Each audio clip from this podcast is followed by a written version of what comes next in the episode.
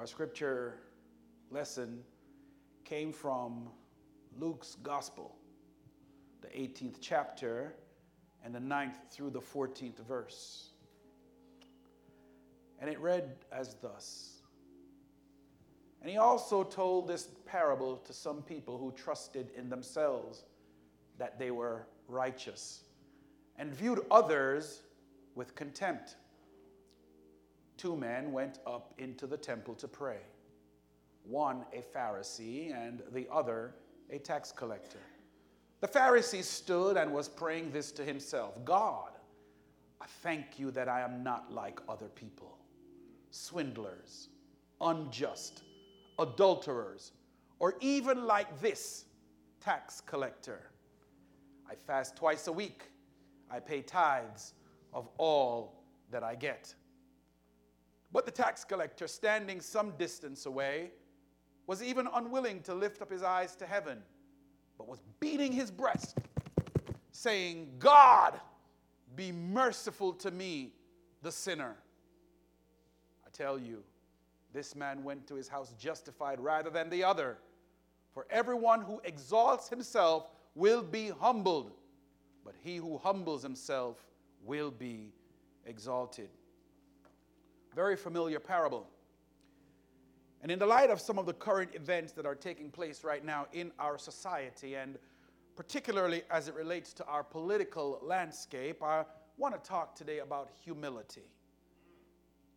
Humility, I find, uh, is a word that many people throw around without necessarily grasping the full concept of what it means to be humble. To help me make the case as we dive into this text, I'd like to start off by telling you a story. A young couple moved into a new neighborhood. The next morning, while they were eating breakfast, the, the young wife saw her neighbor hanging her wash out to dry. That laundry is not very clean, she said. She doesn't know how to wash correctly. Perhaps she needs better laundry soap. Her husband looked on, but remained silent. Every time her neighbor hung her wash to dry, the young woman repeated her observations about the dirty laundry from her neighbor. She doesn't know how to wash. Maybe she needs better detergent. About a month later, the woman was surprised to see nice, clean wash on the line and said to her husband, Look, she has finally learned how to wash clothes correctly. I wonder who taught her this. The husband said, Dear, I got up early this morning and I cleaned our windows.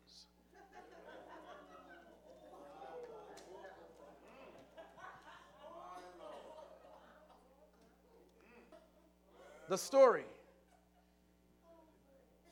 takes us to a place of recognizing that sometimes when we are critical of other people,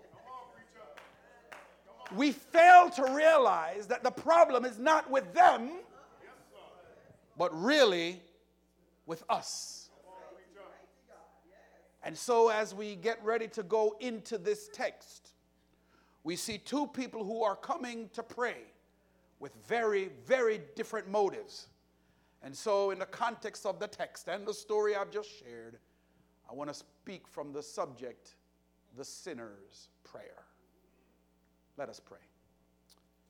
Eternal God, our Father, in the name of Jesus Christ, have mercy upon us, sinners. In Jesus' name we pray. Amen. So, as you are all aware, probably all aware by now, if you're like me, that pay attention to the news and things of that nature, you all know that the House of Representatives, right now in the United States, largely led by the Democrats, have been embroiled in an investigative inquiry seeking to determine facts surrounding the possible abuse of power related to a conversation between United States President Donald Trump and Ukraine's President Vladimir Zelensky. If you don't know what I'm talking about, then you need to just watch the news. The inquiry is based on several, hear me clearly, several credible accounts, including an admission by the president himself and his embattled acting chief of staff, Mick Mulvaney, that they refused to provide aid to the Ukraine unless their president made a public statement of their intent to investigate President Trump's rival, Joe Biden. If true, this would be illegal under the United States constitutional laws, as it would be considered a term in, it, in, in, in Latin, a quid pro quo. Now, if you're not familiar with a quid pro quo and what it means, this is simply an advantage granted or expected from someone in return for them doing something for you. A quid pro quo is an offense that rises to the level of high crimes and misdemeanors, which could lead to the impeachment and ultimate removal of Donald Trump from office. My reason for sharing this is not only that this is a very serious matter, but similar to cases in the past that involved impeachment where presidents were facing that prospect, those presidents took it so seriously that they went and formed teams of lawyers and constitutional experts to help them build a defense against this congressional act. They took it so seriously that they needed to put together a team of people to make sure that whatever this president they were going to be facing that they had an opportunity to mount a really strong defense. Last Friday, President Trump dismissed the need for such a team to defend him against the House's impeachment inquiry. And he states, and I quote, Here's the thing I don't have teams. Everyone's talking about teams. I'm the team. In other settings, he has been recorded talking about his grand and unmatched wisdom. He knows more than the generals. He knows more about the environment than scientists. He, his IQ is the best of any person that has ever lived. These are not my words. As a matter of fact, he, he, he, he says he, he was asked a question. This is my personal favorite. He was asked a question Have you ever asked God for forgiveness? To which he responded, I'm not sure I have. I just go on and try to do a better job from there. I don't think so. I think if I do something wrong, I think I just try and make it right. I don't bring God into that picture. I don't. These are not my words. The point in all of this is not to criticize and to make a public spectacle of Donald Trump, if that were possible, but instead to bring attention to the kind of mindset that, quite frankly, permeates all of our Western society and culture. It is a mindset that seeks to give the impression that you and I, that we have the capacity to determine for ourselves what is moral and acceptable behavior as determined by a set of standards that are always working in favor of our own selves and in our own best interest. In other words, many of us, if not all of us, are quietly and silently playing by rules that tend to make us judge, jury, and executioner of all things and all behaviors that make us look good and others bad. It is a sad case of us looking at other people through dirty windows. This, my brothers and my sisters, is classic hypocrisy. And we really don't need to look at Donald Trump to find it. when we can simply turn our gaze up and down any given pew in any given church. The idea of hypocrisy is not new in our society. In fact, this has been the norm for many generations of people who have risen to various levels in various societies and believe that they have earned the right to be arbiters of morality. Now, the dictionary defines hypocrisy as such it's the practice of claiming to have moral standards or beliefs to which one's own behavior does not conform. In other words, it's saying one thing and expecting other people to do others. Now, while you need to understand, I've always been exposed to hypocrisy. I actually recall once in my youth when I was a young man, I, was, I challenged my father on something that I saw him doing that he had told me and my siblings that we could not do. Now, I can't remember to this day what it was that, I, that he was doing, but I just remember the conversation. And when I challenged my father upon this, I remember him saying to me, You know, don't do what I do, do what I say. That's what he said. Textbook hypocrisy. And Jesus has a few things that he would like us to know about it. So let's turn again to Jesus' words and, and, and see what it says in the 18th chapter. He says, And he told this parable to some people who trusted in themselves that they were righteous and viewed others with contempt. In other words, Jesus was talking to a whole bunch of people who were looking at other people's laundry through their dirty window. Now, now, now, these people, I want you to understand who these people were that Jesus is talking to. These are the people that believed that they were the most important.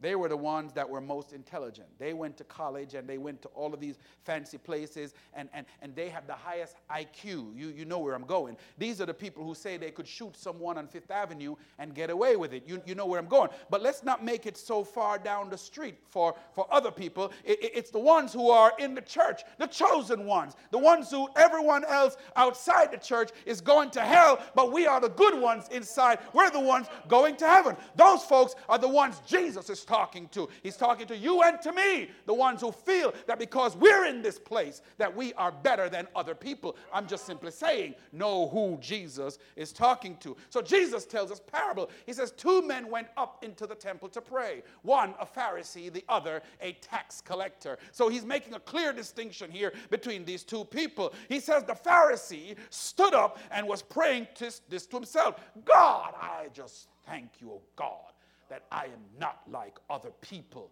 Oh God, I am just the greatest thing you have invented since sliced bread. Thank you, oh God, that my windows are clean. Thank you, oh God, that I wear the right clothes. Thank you, oh God, that I got the right shoes. I'm in the right church. I know the right people. I got the, the best whatever. Oh, thank you, oh God. I'm not like swindlers and the unjust, adulterers, or even like those people out on the street. Oh, thank you, oh God. I fast twice a week, oh God. Oh God, I pay my tithe. I do my do. God, I don't miss a meeting. God, I am a missionary of missionaries, a pastor of pastors. Oh, God, you just don't know how wonderful it was that you created me, oh God. That's the prayer of that those Pharisees. I'm telling you, and I'm telling you, I'm doing this for effect. But what I'm trying to say to you is, we get to the place sometimes where we say to God, God, you don't know what you've got in me. When you gave me the victory, it was the best thing you could have done in all creation. Who do you think you are? But the tax collector, standing some distance away, was even unwilling to lift up his eyes to heaven, but was beating his breast, saying, God, be merciful to me, the sinner. Jesus' response then is telling, it says, I tell you this, this man went to his house justified rather than the other. For everyone who exalts himself will be humbled, but he who humbles himself will be exalted. Now, let me be clear on the surface, the parable is very simple to understand. It makes a very clear distinction between someone who the Bible calls a Pharisee, a teacher of the law, a rabbi. The Pharisee could very well be your university professor, it could be a pastor, a bishop, it could be a president, it could be a mayor of a city. It's someone who has made some kind of accomplishment in their lives, someone who has done some things, the one who believes that he is faithful in keeping God's commandments. Be careful now. These are the people who, because they may be thinking that they are so good, that the blessings in their life come because they're that good. They held to the tenet of their faith, and uh, they, are, they, are, they are worthy of God's mercy and God's blessing. God, you're not doing me a favor, God. I'm doing you a favor, God. A person, by virtue of their profession now, is the tax collector. And this tax collector cries out to God in acknowledgement for his wretched condition. Viewing the parable from this perspective, it is easy to say that the Pharisee is a high minded person and the tax collector is a humble person. Therefore, God is going to condemn the Pharisee and raise up the tax collector. Listen, that is a wonderful way to interpret the parable. And this is what I believe most people see in this parable. But I will tell you, they're not wrong. You're not wrong for thinking this way. However, the analysis and why Jesus told this parable goes a lot deeper than the surface surface interpretation that I just gave you. Jesus is illustrating something far more deeper than you know. Here are a few things we want to observe before I take my seat. The, bit, the text begins by saying, Two men went up to the temple to pray one a Pharisee and one a tax collector. The first thing we need to notice, church, is that what? Both men went to the temple to pray. That's important because when you consider that the Bible tells us that those who come to him must first believe that he is and that he is a rewarder of those that diligently seek him, as far as we're concerned, both of these men, irrespective of what you think about them, both believe in God and have some measure of faith. Both believe in God and have some measure of faith. The issue then becomes how, how, how are we to understand faith in terms of our relationship with God? And this is where I believe both men part company. Let's continue. The text tells us that the Pharisee in verse 11 stood and was praying this to himself God, I thank you that I'm not like other people swindlers, unjust, adulterers, or even like this tax collector. I fast twice a week. I pray tithes of all that I get. Now, I did a really, really some kind of job making this Pharisee look really bad, don't I? But let's be clear. Before we condemn this Pharisee, is this not exactly what we're asking people to do in our churches? Think about what I'm saying. Am I not challenging every one of you here as Christians to abstain from lifestyle that is unbecoming of the gospel? Am I, am I not always preaching and teaching messages asking you to be honest and truthful and just in your relationships? I'm asking you to do all of these things as the pastor of this church. Am I not standing here Sunday after Sunday imploring you to give more in support of the work of this ministry, to tithe and to give? I'm asking you to do all of these wonderful things. Do I not say to you things from this pulpit that faith without works is dead and that obedience is better than sacrifice. I say these things Sunday after Sunday from this pulpit. Then the question becomes what is so wrong with this Pharisee? A person of faith who himself believes in God and is doing all that the Torah and all that God and all that the pastor has asked him to do. He's doing the very things that God has asked him to do.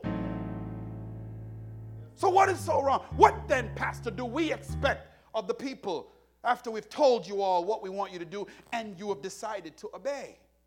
What does this mean? What are we to expect from people? Well, I don't know if you're following me clearly, but it would seem to me that this Pharisee is doing everything that God and the church has asked him to do. Love the Lord thy God with all thy heart, soul, mind, and strength and our neighbor as ourselves. The problem here, then, is deeper than what he's doing.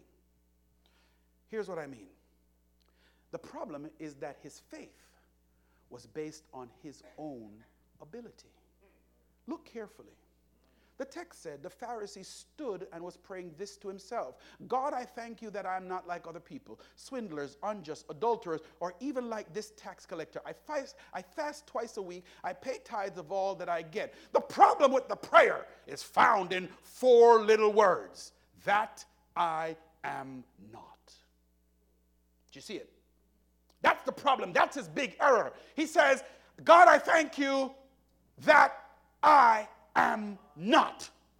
Let me stay right there for a minute because I want you to see it. God, I thank you that I am not. Those four little words, those four little words is the problem. For the truth is, despite all of his obedience and faithfulness, despite his commitment and sacrifices, despite his tithing and giving to the church van campaign, despite his donation of time and energy to the missionary work of the church. The fact is, he was just like any other person. He was just like the swindler on the street. He was just like an unjust person. He was just like an adulterer in Palestine. He was just like any thief, widow, homeless, beggar, real estate mogul, prostitute, convict, police officer, slave master, liar, politician, Democrat, or even Republican.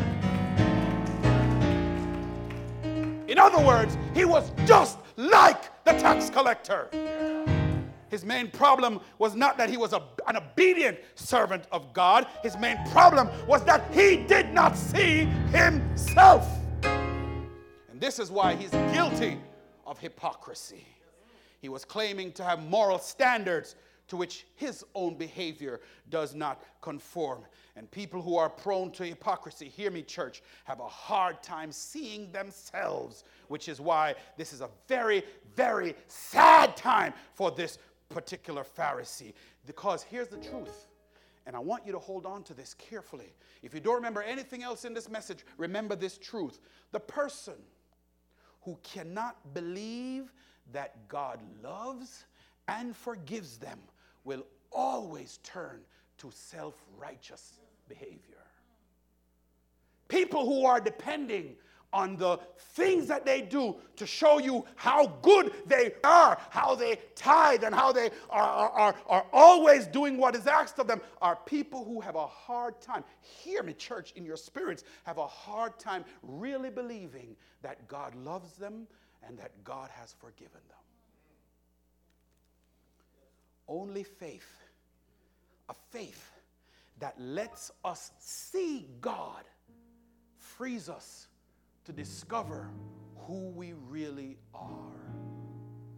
So, like Trump and some of us, this Pharisee could not see himself.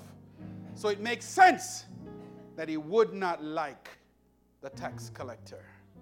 When you cannot see your own flaws, it becomes very easy to see the flaws in others. This is expressly why Jesus said, Why do you look at the speck that is in your brother's eye, but do not notice the log that is in your own eye? Context notwithstanding, the sentiment is that unless you're able to recognize your own limitations, then you are really in no position to criticize anyone else.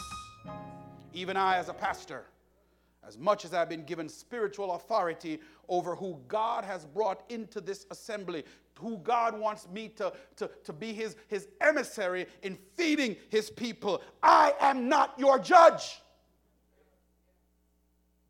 I can tell you what I think, I can tell you what I believe.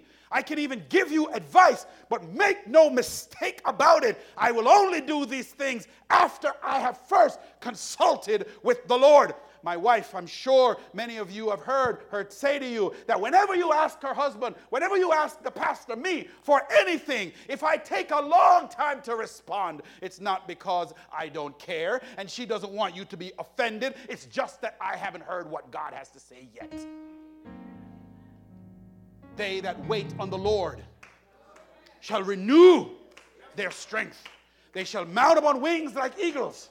They shall run and not grow weary. They shall walk and not faint. The reason I'm quoting that to you is because unless I get the discipline of waiting for what God has to tell me on your behalf, and if I try to do it on my own, you will burn me out. The church people will burn me out. So I do not do this in my own strength. Yes, I care. Yes, I love you. Yes, I want to do everything that God has given to me to give to you when you are dealing with challenges in your families or bereavements or whatever it is. I want to do what God has called me to do, but not until He says so. So I wait on the Lord, for then He will renew my strength. Finally, but that's the Pharisee. So we recognize that he can't see himself, and so he hides behind his self righteousness. I know you know these people, you see them all the time. When you see people so busy sometimes, they're hiding behind a fear and a concern that they have that they may not be articulating to you. Self righteousness doesn't mean they're bad people, it just means that they're in pain. And if they're humble enough to allow God to work through that pain, they will actually be delivered. But sometimes we hold on to pain. Why? Because pain is familiar, pain is comfortable, pain feels good. It's the no, it's the devil that I know. It's the one that I don't know that I struggle with. And so, therefore, I'll hide behind self righteousness. Look at how good a Christian I am. I am not like, listen, I am not like other pastors. My church is on point. We got it going on. We just want to make sure that everyone who comes here knows that we got it all together. All together. And we put on a good front. Meanwhile, behind the scenes, we're suffering. This is the reason why I say to you all the time, church, yeah, we've got our own financial challenges. I bring it out on the table. Whatever we need, I bring it out on the table. God's going to provide. Listen, this church couldn't do anything that we're doing right now if God were not in it. Sometimes you got to wait on the Lord. But enough about the Pharisee. Let's look at the tax collector, because we're going somewhere with this text very quickly. So the, the, the, the, text tells us now that after the Pharisee is showing everybody how wonderful he is, actually, how he's showing God how wonderful he is, the tax collector, now standing some distance away, was even unwilling to lift up his eyes to heaven, but was beating his breast, saying, God, oh God, dear God, be merciful to me, oh God, a sinner. Father God, in the name of Jesus, Oh God, if you find it in your heart, just look favorably upon me just this one time. Turn your face towards me, Lord. Do not turn against me, Lord. Do not count my transgressions.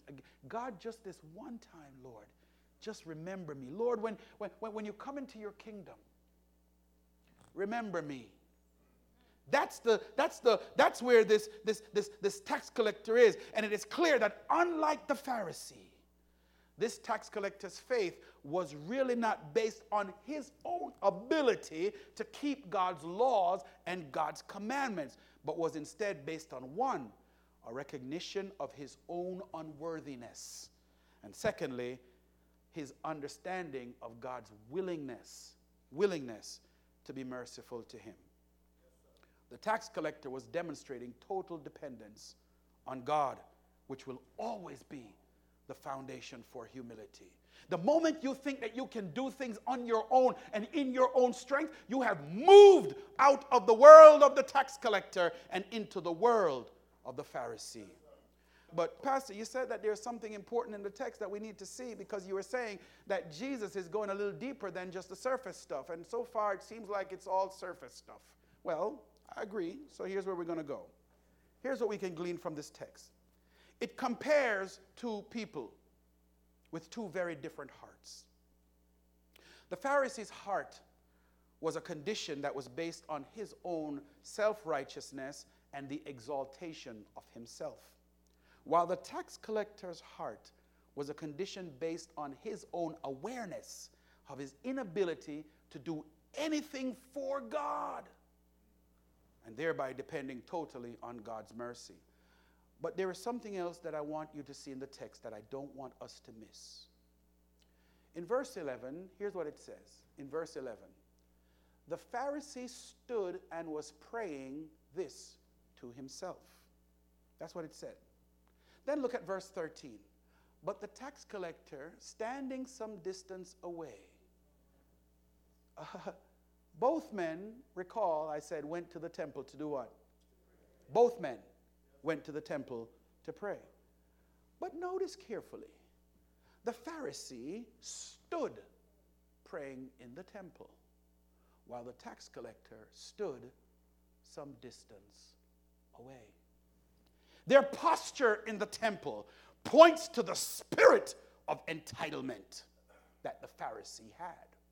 You see, what I want you to see, brothers and sisters, in fact, the tax collector didn't even feel worthy enough to go into the presence of God.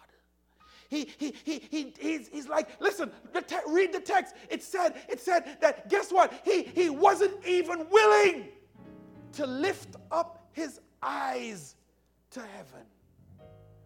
What a tragedy when you think you've got it all like that, that you can just walk into God's temple and stand because you have earned the right to be there. Listen, let me be very clear as Christians, no matter how educated you are, or how skilled you are, or even how long you've been in the church, all of us our righteousness is as but filthy rags. And there is none that is righteous, not even one of us, which includes me and you, no matter how fancy my robe. Unless the blood of Jesus Christ, which cleanses us from all unrighteousness, is applied to our sinful souls, we will forever be stuck in a place that is never good enough. Jesus' illustration in this parable forces our attention in prayer to take it off of us and ourselves and to instead point to the God of heaven, the only one who can lift us up out of the miry clay. This, in essence, is the sinner's prayer. And precisely why Sunday after Sunday, we invite people who do not know the Lord to come with a contrite, broken, and confessional hearts after allowing God to show you who you are. This is the sinner's prayer. And the truth of the matter is, all of our prayers should sound something like this Lord Jesus Christ, do everything you need to do in me so that you can do everything you want to do through me. This is where our hearts need to be, and it is the starting point of total surrender. I don't know what you're hearing, but what I want you to understand, brothers and sisters, be very, very careful when you get to the place where you think that God owes you something. God owes you nothing. And it is our privilege to be able to come Sunday after Sunday into God's house but don't walk into God's house thinking that you deserve the best seats or the best places of honor. Come to God's house recognizing that if it had not been for the Lord God on my side, where would I be? I am a sinner in need of a Savior.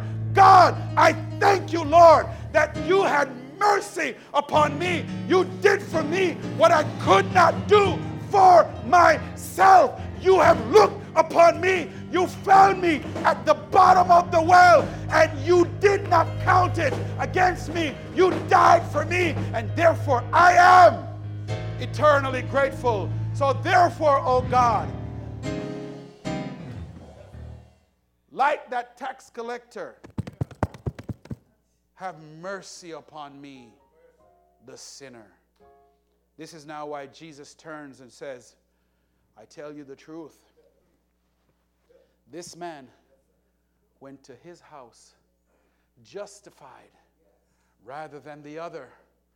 For everyone who exalts himself will be humbled, but he who humbles himself will be exalted. These are not just nice, good words from the master teacher. I want you to hear these words as a warning from God, I don't want you to read these words and go, oh, he's going to humble people. Trust me, my brothers and my sisters, you don't want God to humble you. Humble yourself before a holy God. Because many times we see the afflictions upon other people and we say, How could God allow such a thing? Trust me, it's because they had not chosen to humble themselves, but God instead has humbled them. Make your calling and election sure. Find that place where you come to God with all humility of spirit. If God asks you to do something, you do it. If God says don't do something, don't do it. Stay in that place of humility, recognizing that if you do not humble yourself willingly, then, my brothers and my sisters, you are to be fearful of when God decides to humble you. And I have too much fear and reverence for God to allow Him to humble me. So, again, two men went up to the temple to pray one a Pharisee, the other a tax collector. So, the question I have as we are in this church which one are you? Because you are one of them. Which one are you? Are you the one who comes here thinking that because you've given your heart to the Lord and you've got all these blessings of God, that the church is lucky to have you here? We should be so grateful that you still keep your membership in this church. Is that you? Well, that may be. That may be. But I'm telling you, if that sounds like you, then you're not going home justified. But are you the tax collector? The person who comes in here knowing that while you may be doing a, a, a job, because that's another level of the story, while you may be doing a job that you know you don't even really feel your heart is in, but you got to make a living, and you're carrying some amount of guilt for it, and you are remorseful, so you come to church because you just really want to let God know that you're just grateful. Grateful that He's given you at least the opportunity to pray. Grateful that He's just given you the opportunity to make ends meet. Maybe you're not paying the bills the way you like to, but at least you have something. Maybe you're grateful to God that you know your health might be failing, but you're trying to hold on because there's still some things in your life that you want to accomplish. And you need God to sort of just be merciful and give you a little more time. Maybe you're here and your children are in places that you just really would rather them not be. I'm, I'm speaking for myself. And you just hope God that somehow intervenes and, and, and, and just try to let them see what you see. And, and you're really hanging on to God, knowing that the fault is sometimes their own, but, but God, I just need you to, to help us out this one more time. Maybe that's where you are. Well, I'm telling you, if that's where you are, you are in a good place because God's strength is made perfect in our weakness. And we can keep trying to do things on our own. We can still try to, but listen, the more you put your hands in the pot, is the less likely that God's to put his in it. Either he's God or he's not. So I'm telling you, as the pastor of this church, as someone who really genuinely cares to see every single person find God in a way that I may have found God for myself, but that you have an encounter with God for yourself. My heart's desire is that you get to know God, not just in the pardoning of your sins, but in the benevolence of his offerings. That everything that you have is just because of God's mercy and not anything that you have done on your own.